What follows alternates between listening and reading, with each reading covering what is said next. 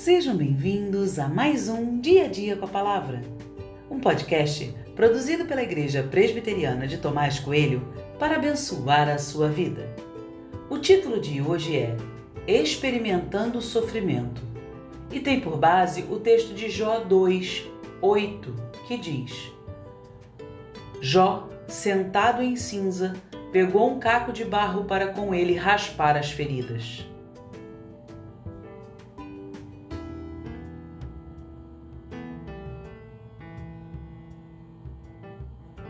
A vida é feita de altos e baixos, você já sabe disso. Mas, mesmo sabendo que a vida é assim, continua sendo difícil passar por determinados momentos. Uma coisa é saber que algo ruim pode acontecer conosco, e outra, bem diferente, é viver e experimentar na própria pele momentos desse tipo. Jó estava num momento difícil. Havia perdido tudo o que tinha em termos de posse Logo em seguida, perdeu também todos os seus filhos. Sua saúde foi a última coisa a ser tirada. Não restava nada além de sentar e experimentar a dor que vivia. O verso me faz imaginar um homem triste, choroso. Em suas mãos há um pedaço de um vaso de barro.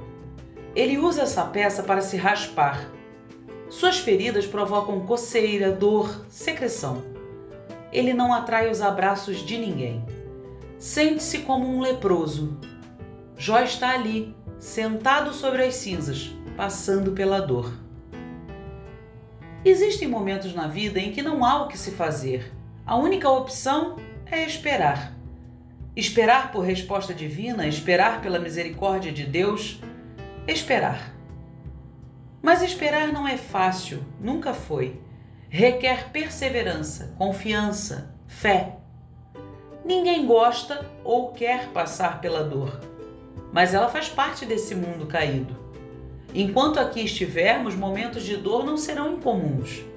É necessário passar por eles. Eles precisam ser enfrentados. Espere e clame pela ajuda de Deus. Não se desespere. Em algum momento, essa dor vai passar.